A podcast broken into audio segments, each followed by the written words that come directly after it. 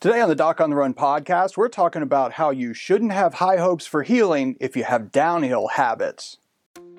So, the big question is this How are runners like us, who don't like hearing doctors say, just stop running, who know that we simply have to stay active, how do we heal in a way that lets us stay strong, maintain our running fitness, and keep preparing for the next race, and still heal without making the injury worse?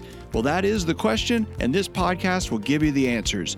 My name is Dr. Christopher Segler, and welcome to the Doc on the Run podcast.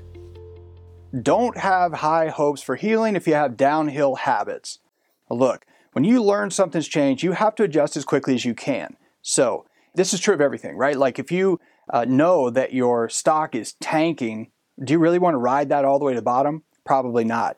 If you know that your car is going sideways in the rain, do you really want to just see what happens? Probably not. You have to make an adjustment. You have to change course. You have to do something differently to avert disaster. So, if you know the treatment plan that you were given isn't really working anymore, you need to adjust the plan. How do you tell? Because you don't notice anything different. So, if you start to improve and your pain goes away, you're already at a new phase of recovery.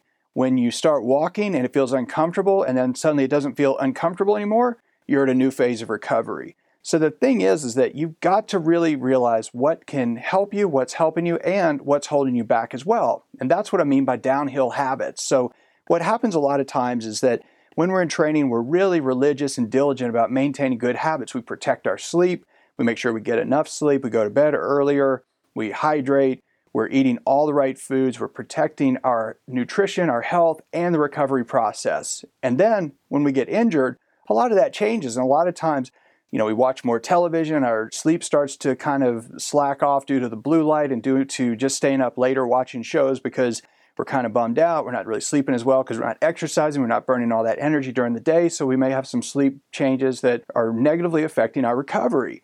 And many times also, I see athletes, I will go see people during a house call. I'll do Skype consultations with them. I'm talking to them. I'm talking on them on a webcam. I'm on the phone. And they're telling me, well, you know, I'm not really training right now, so I'm not really as diligent about my diet. And they'll say, what did you eat? I said, well, yesterday I went out with some friends and I had beer and pizza. Okay, is that really going to help you heal the stress fracture? Is that really going to help you heal an Achilles tendon issue? Probably not, right? So those are downhill habits. You're basically putting yourself on a slippery slope where it's going to delay your healing. So, you know, you have to really pay attention to this stuff. And again, if you aren't really healing a week or two into your injury, you realize that you aren't on track and you have to do something, you have to adjust. So you've really got to pay attention to what is going on in your own body when you're recovering from a running injury. You have to take action and you have to change course when needed. So that can mean lots of different things. You know, one thing is that you have to take action, right? So what does that mean? Well, if you can identify some downhill habits, things that are messing you up, if you know you're not really sleeping appropriately, you know you're not really on track with your nutrition, you can fix that.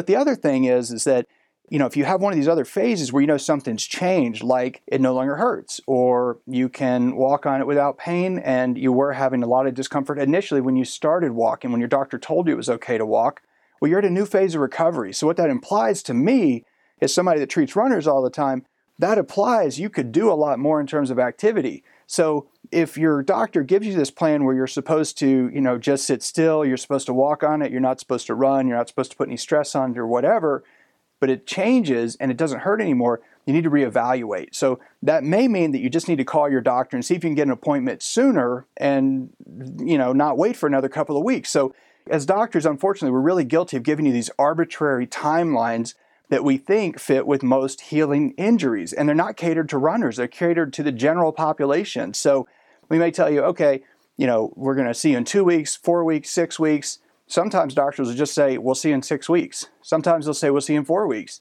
But if something's changed at two weeks, you don't want to wait for that next arbitrary time point. So call your doctor, see if you can get in to get uh, some change in your plan because at that point, your plan may not be working and you might need to shift gears and you might need to speed up your healing a little bit.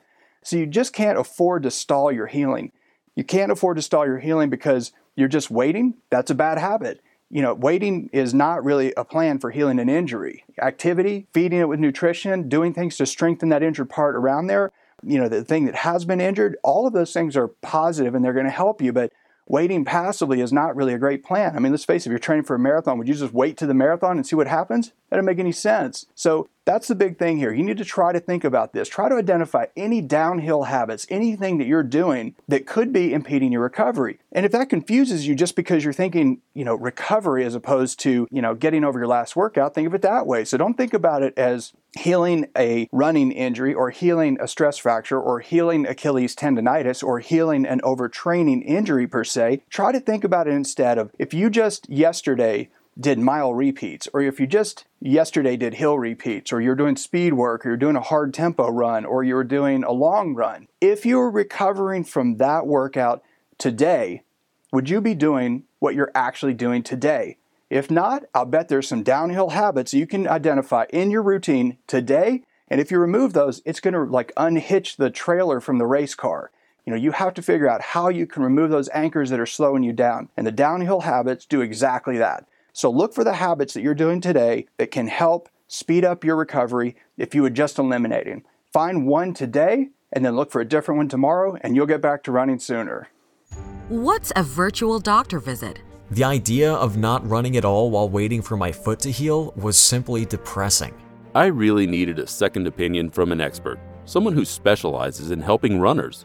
What you'll get from Dr. Segler, in my experience, is expert runner and medical care that's individualized for your needs. I left with actionable steps to recover from my injury. Dr. Segler is different, and I felt heard, didn't feel patronized, and I felt like he prioritized getting me back to running as soon as possible, as much as I did. I just couldn't see sitting around for six weeks knowing my hard earned fitness would vanish. I know Dr. Segler is an expert, and I wanted to see him in person.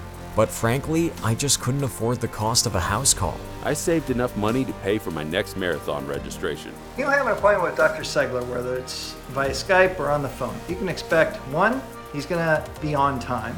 Two, he's going to be able to spend more time with you than the typical uh, visit in a doctor's office. And both of those are going to result in more effective diagnosis and treatment plan for you. I'm a young woman in the Philippines and I hurt my ankle yesterday. I just wanted to say thank you and that it's such a relief to be able to find a website like yours and get some information when I'm in a place with uh, little to no medical care. So I just wanted to call and say thank you. You're awesome. Book a virtual doctor visit and get a second opinion online today. If you have a question that you would like answered as a future edition of the Doc on the Run podcast, send it to me, and then make sure you join me in the next edition of the Doc on the Run podcast. Thanks again for listening.